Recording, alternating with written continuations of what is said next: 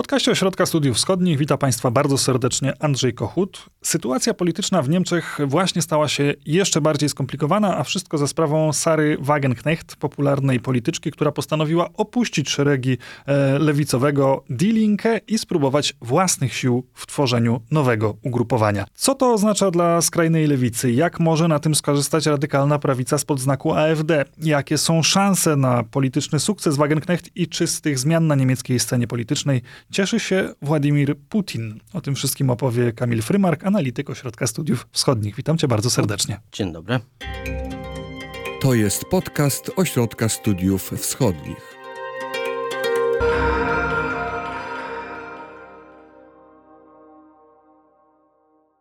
Kim właściwie jest Sara Wagenknecht, bo mam poczucie, że dla ludzi, którzy nie zajmują się bliżej niemiecką polityką wewnętrzną, jest to nazwisko dosyć nowe, dosyć nieznane, gdy tymczasem dla Niemców to jest nazwisko znane od lat.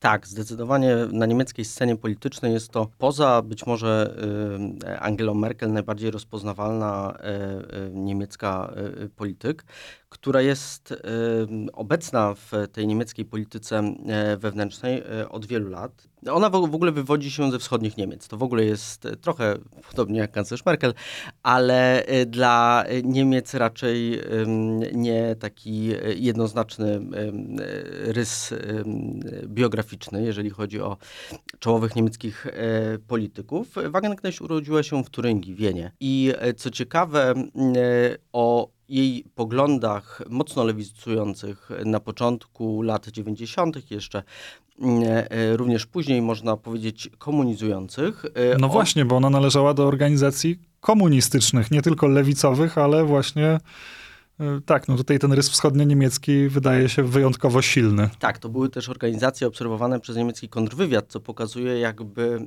e, że w tym spektrum wewnątrz politycznej e, debaty ona była w tej lewicowej skrajności od samego początku, a najbardziej świadczy o tym wstąpienie do niemieckiej Partii Jedności Niemiec, czyli tej komunistycznej partii w ówczesnej NRD w 1989 roku, czyli w zasadzie w całkowitym tym momencie rozpadu e, tego systemu, ona wstępuje do tej partii. Później to tłumaczyła tym, że właśnie chciała być e, postrzegana jako nonkonformistka, jako osoba, która nie y, idzie z prądem i stawia sobie ambitne cele. Tak, no ktoś, kto wstępuje do partii komunistycznej w momencie, kiedy systemy komunistyczne w całej Europie Środkowo-Wschodniej się sypią, na pewno ma w sobie pewien rys nonkonformizmu. Zdecydowanie i e, ta e, taka dusza osoby, która stawia bardzo wyraziście większość spraw politycznych, postulatów, towarzyszy jej do teraz i swoją taką bardzo poważną karierę polityczną e, rozpoczęła w 2004 roku od e, udziału czy wejścia do Parlamentu Europejskiego, gdzie zasiadała do e, jedną kadencję od 2009 roku i później była już obecna w niemieckim Bundestagu. I tam w zasadzie dość szybko stała się jedną z czołowych polityczek lewicy do tego stopnia, że w zasadzie najbardziej znana jest ze współprzewodniczenia tej frakcji lewicy, czyli koła klubu parlamentarnego w Bundestagu i tam właśnie budowała swoją pozycję. Ale pojawił się u niej nowy pomysł na budowanie swojej przyszłości politycznej. Dlaczego? Co stało się przyczyną rozpadu czy rozejścia się dróg e, Sary Wagenknecht i właśnie Die Linke? Jeszcze zanim o tym y, powiemy, może warto wrócić do dwóch kwestii biograficznych, które są dla niej y, y, bardzo ważne i w zasadzie prowadzą nas do tego, dlaczego to od niej wyszedł ten impuls do rozłamu w partii. Po pierwsze, Wagenknecht prywatnie związana jest z innym rozłamowcem znanym z niemieckiej polityki, czyli Oskarem Lafontaine'em, który jest, to był bardzo prominentny w latach 90. i wcześniej polityk SPD i jako sprzeciw wobec polityki Gerharda Schrödera w latach zamierzchłych, latach 90., e, wyciągnął część e, ugrupowania e, SPD i na jego bazie stworzył nową partię, która później połączyła się z taką postkomunistyczną partią, tworząc razem Die Linke w 2007 roku. I to jest ta jedna część uzupełnienia biografii Wagenknecht, która, której mężem jest właśnie Oscar Lafontaine, a druga to fakt, że Wagenknecht jest szalenie sprawną osobą, jeżeli chodzi o występowanie w, we wszelkich programach publicystycznych. Bardzo dobrze potrafi prezentować swoje myśli, bardzo trafia. Sprzedaje dużo książek. Sprzedaje, tak, jest właśnie autorką bestsellerów. Ostatnia jej książka z 2001 roku sprzedała się w jakiejś zupełnie wykraczających poza dotychczasową skalę książkę. Zdaje się, zarobiła na niej 700 tysięcy euro, co na tej skali autorów niemieckich, jeżeli chodzi o polityków, ustawiają całkowicie na czele tej stawki. I to wszystko pokazuje, że to nie jest osoba jakiś ktoś, kogo Niemcy by właśnie nie znali. I ona na tym całkowicie buduje. Już sama nazwa tego nowego ugrupowania, które ma zamiar założyć, na razie jest to samo stowarzyszenie, ale od stycznia ma być to również zarejestrowana partia e, polityczna, nosi nazwę Stowarzyszenie Sary Wagenknecht na rzecz rozsądku i sprawiedliwości. Ta druga część jest powiedzmy takim ogólnym dodatkiem do pierwszej nazwy, a fakt, że w jej, e, w nazwie tego stowarzyszenia jest imię i nazwisko jej e, twórczyni tak naprawdę, no pokazuje mm, e, zarówno ambicje, jak i, jak i wpływ e, samej Wagenknecht na e, rozwój wypadków, jeżeli chodzi o tę partię i stowarzyszenie. Bo to nie jest typowy zabieg dla niemieckiej sceny politycznej. Oczywiście znamy ten fenomen z innych krajów, gdzie nowe ugrupowania są często wiązane z nazwiskiem znanego polityka po to, by nadać im rozgłos w tej właśnie fazie powstawania, ale kiedy przyjrzymy się niemieckiej scenie politycznej dzisiaj, to takich personalnych projektów bardzo ściśle związanych z przewodniczącym danego danego ugrupowania nie widać. Y, rzeczywiście, y, raczej jest to budowane za każdym razem na programie, na ścieraniu się różnych y, wizji rozwoju Niemiec, też samej partii. Natomiast tutaj ten rys osobowościowy i położenie nacisku na personalia było no, podstawą jakby założenia tego stowarzyszenia, czy też partii, mm, ale także było zarzewiem e, konfliktu w łonie e, Die Linke, e, która była matecznikiem przecież Wagenknecht. Ale od pewnego czasu, od wielu lat tak naprawdę, ona była głęboko skonfliktowana. Raz partia wewnętrznie, w ogóle Die Linke, tam są bardzo różne nurty programowe i konflikty osobowościowe, ale uosobieniem najpoważniejszego kryzysu również tych mm, e, osobowościowych e, takich sporów była właśnie Wagenknecht, która od lat e, postulowała mm, zmianę polityki programowej przede wszystkim, jeżeli chodzi o, mm, o Die Linke. Diagnoza Wagenknecht polegała na tym, że mówiła iż Die Linke bardzo radykalnie się zmienia. Z partii, która jeszcze w 2007 roku, czyli na początku swojej działalności, odwoływała się do mm, ochrony osób e, najsłabszych, zarówno materialnie, jak i też osób wykluczonych z e, niemieckiego e, społeczeństwa, stawała się stopniowo, znaczy przekształcała się w partię, która była wybierana głównie przez osoby e, dobrze wykształcone, z większych ośrodków czy dużych ośrodków miejskich, przede wszystkim uniwersyteckich, mm, e, również zamożnych i takich, które na piedestale swojego programu kładą ochronę wartości. I to zdaniem Wagenknecht po pierwsze powodowało, że duża część osób przestała wybierać D-Linkę. No i oczywiście to pokazują sondaże, gdzie ta partia w kolejnych wyborach, zarówno na szczeblu federalnym, jak i tym landowym, traciła swoje poparcie. A z drugiej strony Wagenknecht podkreślała, że na bazie sprzeciwu wobec takiej polityki wzrasta poparcie dla AfD polityka nie lubi próżni, w związku z tym to mm, przekierowanie się, zwłaszcza y, w landach wschodnich, no, było tutaj dość y, wyraźne. Żeby dodać jeszcze pikanterii całej opowieści, należy podkreślić, że Wagenknecht jest szczególnie popularna właśnie w landach wschodnich. W związku z tym tam ta rywalizacja pomiędzy nią a, AfD będzie bardzo silna i bardzo interesująca.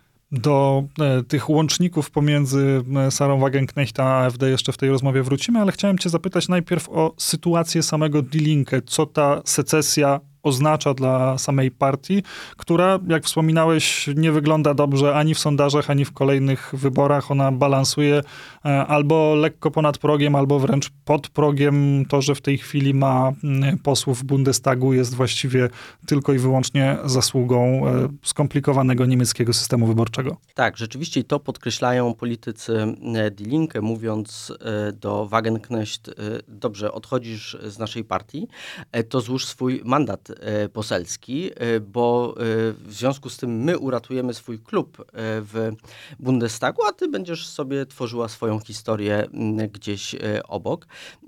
Wagenknecht oraz inne osoby, które z partii Die Linke odchodzą. Między innymi była przewodnicząca do października Amira Mohamed Ali, która była właśnie związana ideologicznie i osobowościowo z Wagenknecht, odchodzi z tej partii i te wszystkie, to jest około 10 osób w tej chwili na 38, które tworzą klub Die Linke w Bundestagu, one odchodzą. To oznacza dla tego ugrupowania, że przestaje być e, nagle klubem e, parlamentarnym i traci szereg e, przywilejów z tym związanych. Przede wszystkim są to kwestie finansowe, również na pracowników, e, których ta partia może zatrudnić w ramach prowadzenia klubu parlamentarnego, ale także e, jedno z ważniejszych takich cech klubu, czyli długość czasu, którym dysponuje w debatach plenarnych. Bez tego trudno się przebić partii politycznej ze swoim przekazem i w związku z tym dla Linke jest to bardzo ważne. W tej chwili status quo tak naprawdę zakłada, że do stycznia, czyli do formalnego powołania nowej partii, klub e, będzie liczył te 38 e, osób, dlatego że dla obu stron jest to korzystne. Zarówno Linke jako partia no nie chce się pozbywać tych kilku e, deputowanych i korzystać z tego prawa zarówno do wydawania większych środków finansowych, jak i do czasu. No i oczywiście dla tych rozłamowców, którzy będą tworzyli przyszłą partię Wagenknecht, jest to korzystne, bo oni mogą korzystać z tych zasobów, które daje Bundestag do zakładania i tworzenia już nowej e, działalności.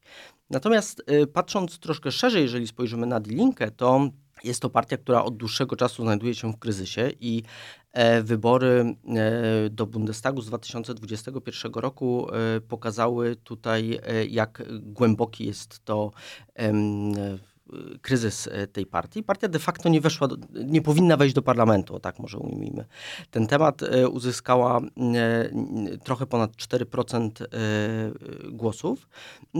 Przy 5% progu wyborczym, no oczywiście nie miałaby szans. Natomiast specyfiką niemieckiego systemu wyborczego jest fakt, że do Bundestagu dostają się wszystkie ugrupowania, które wywalczyły przynajmniej trzy e, mandaty e, bezpośrednie. To jest w takim skomplikowanym niemieckim systemie gwarancja tego, że również mała partia, nawet bez szerokiego poparcia społecznego, ale z wyrazistymi E, postaciami może e, być reprezentowana. Bo niemiecki system łączy zarówno takie wybory w okręgach jednomandatowych, jak i proporcjonalne. Dokładnie tak. I e, właśnie trzy osoby z ugrupowania Die Linke zagwarantowały de facto udział tej partii w Bundestagu, co później przełożyło się na te 38 mandatów.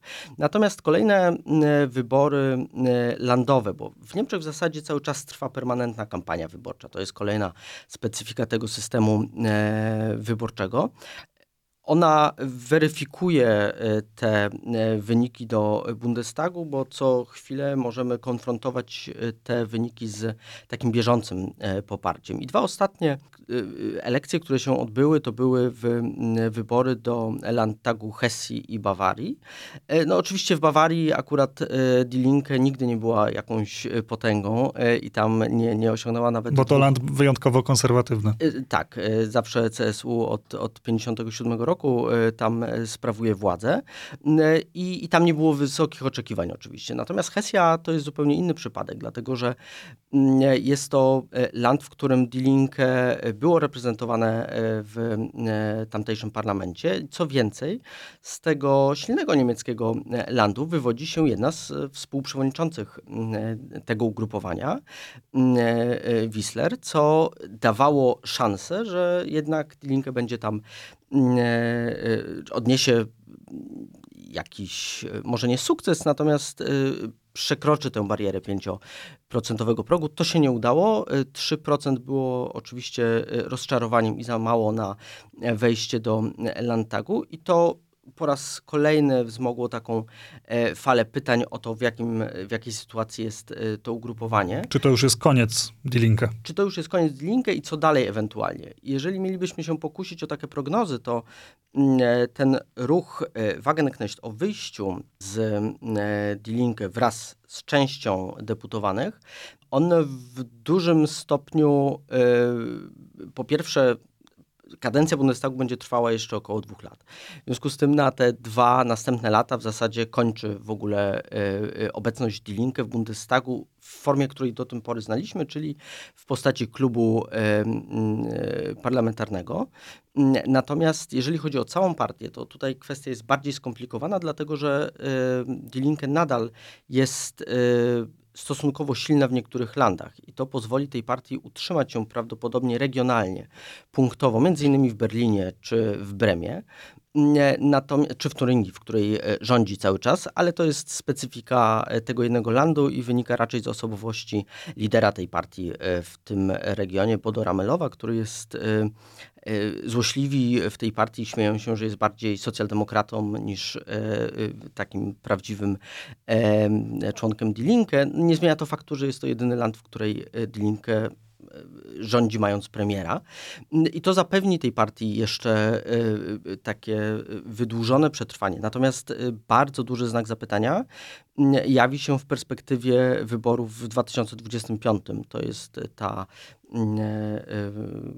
perspektywa, czy, czy przyszłe wybory federalne, dlatego że no to już będzie wymagało wewnętrznej odnowy tak naprawdę tego ugrupowania i część mm, e, polityków, ale też e, działaczy niższego szczebla Die Linke e, widzi w tym odejściu Sary Wagenknecht z tego ugrupowania szansę na to, że w końcu zakończą się te spory wewnętrzne. Partia skoncentruje się na kwestiach programowych i na takim ofensywie, jeżeli chodzi o e, szukanie swoich szans już w nadchodzących wyborach do Parlamentu Europejskiego. Te perspektywy e, sukcesu przed Sarą Wagenknecht rysują się dosyć wyraźnie. Pytanie, na ile one są realne, natomiast pojawiły się e, właśnie badania sondażowe, czy jedynie pewne prognozy mówiące o tym, jak wysoko może się znajdować sufit dla tego nowego ugrupowania i są one dosyć imponujące.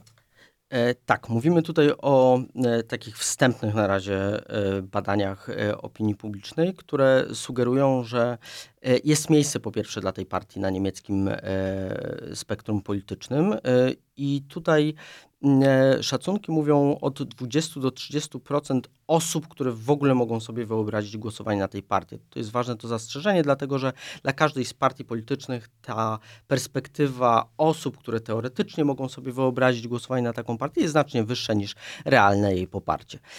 Natomiast pojawiły się również pierwsze badania y, zakładające w pytaniach oddanie głosu na tę konkretną partię i to było kilkanaście procent głosów, y, co na y, fakt, że jest to partia, że tak naprawdę to jeszcze nie jest partia, stowarzyszenie, e, ale e, będące na niemieckiej scenie politycznej e, no, w zasadzie kilka dni, tygodni, to to poparcie jest duże.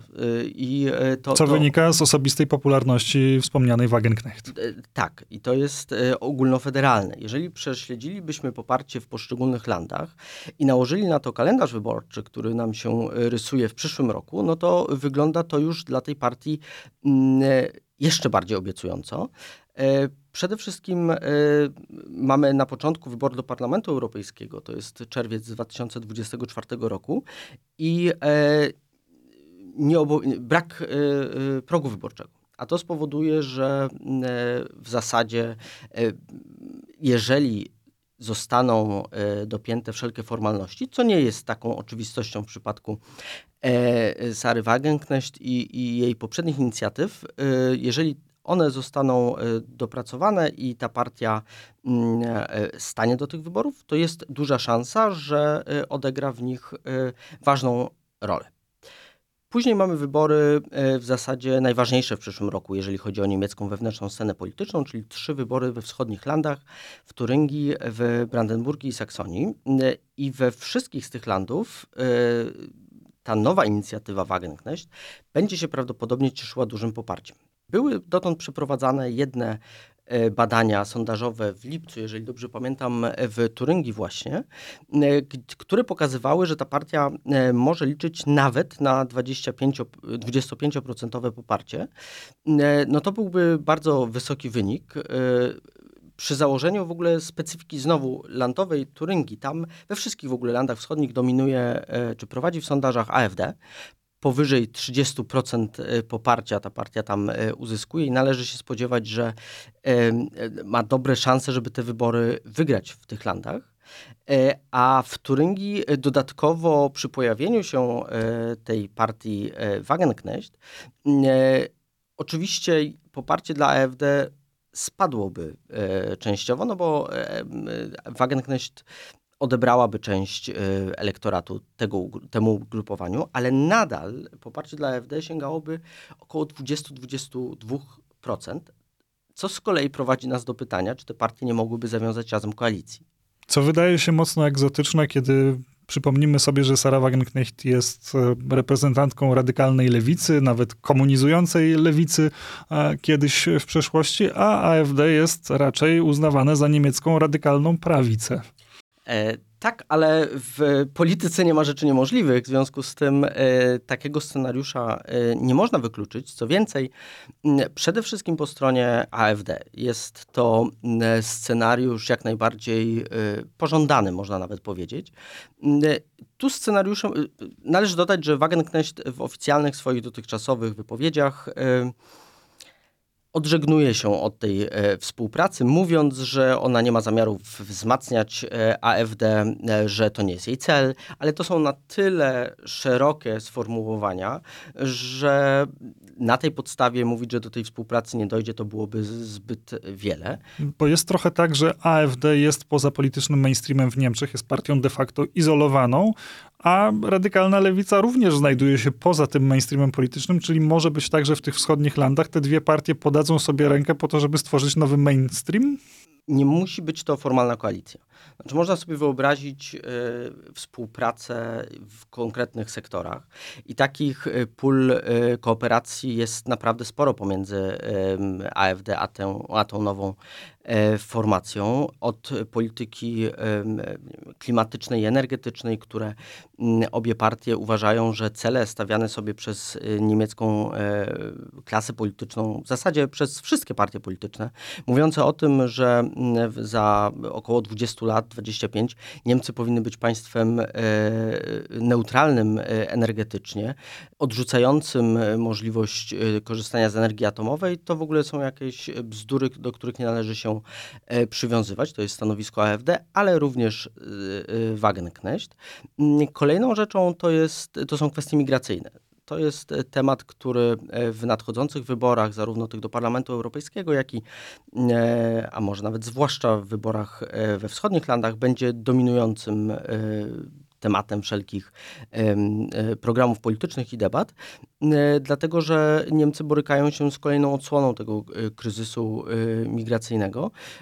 I jeżeli weźmiemy pod uwagę, że w tym roku zarejestrowano ponad 230 tysięcy wniosków o azyl plus taką bieżącą, bieżące trudności wynikające z obecności ponad 800 e, tysięcy Ukraińców w Niemczech, to e, jest to e, paliwo wyborcze, z którego korzysta zarówno AfD, jak i ta nowa partia, dążąc do bardzo radykalnego ograniczenia migracji, przez e, twarde kontrole na granicach, przez hasło przyspieszenia deportacji, przy czym to jest bardzo trudne do e, takiego szybkiego przeprowadzenia, ale dobrze się e, sprzedaje i szeregu takich metod, które nie wiem, wprowadzeniu na przykład obowiązkowych kart płatniczych dla uchodźców zamiast e, wydawania im środków w pieniądzach. I to wszystko ma doprowadzić do zwiększenia poparcia dla tych partii. Kolejnym obszarem współpracy mogłaby być polityka zagraniczna i tutaj dwa takie dominujące kierunki tej polityki się rysują. No przede wszystkim jest to prorosyjskość obu formacji.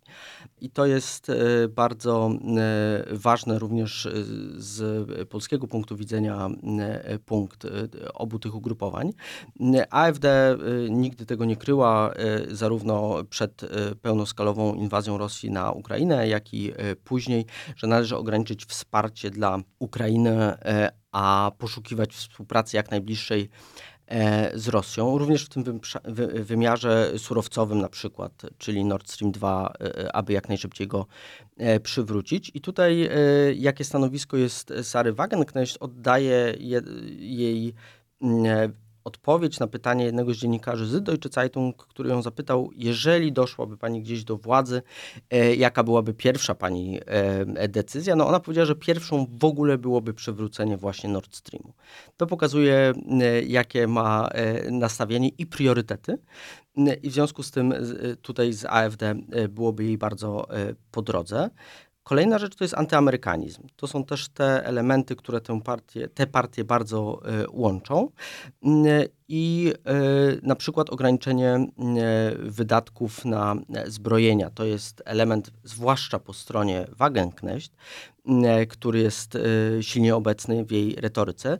Można też przypomnieć, że ona na początku tego roku była inicjatorką takiego apelu o właśnie ograniczenie dostaw uzbrojenia czy zastopowanie tego, tego przekazywania uzbrojenia dla e, Ukrainy i to był bardzo cieszący się dużym e, poparciem apel. Podpisało go w internecie ponad 900 tysięcy osób. I ona też na bazie tego typu wydarzeń starała się budować atmosferę właśnie dystansu do Dilinkę, do y, partii, które są reprezentowane dotychczas w niemieckim parlamencie i y, budowała taką konstrukcję, że potrzebna jest jakaś nowa formacja w niemieckim parlamencie, która wypełniłaby tę lukę w, w niemieckiej polityce. Kamil Frymark, analityk Ośrodka Studiów Wschodnich. Dziękuję Ci bardzo za tę rozmowę. Dziękuję. Państwa zachęcam jak zwykle do sprawdzenia naszej strony internetowej, gdzie wiele nowych e, komentarzy i analiz pojawia się niemal codziennie, a także do śledzenia naszych kanałów podcastowych i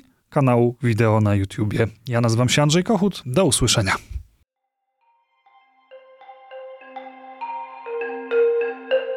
Wysłuchali Państwo podcastu Ośrodka Studiów Wschodnich. Więcej nagrań można znaleźć na stronie www.osw.waw.pl.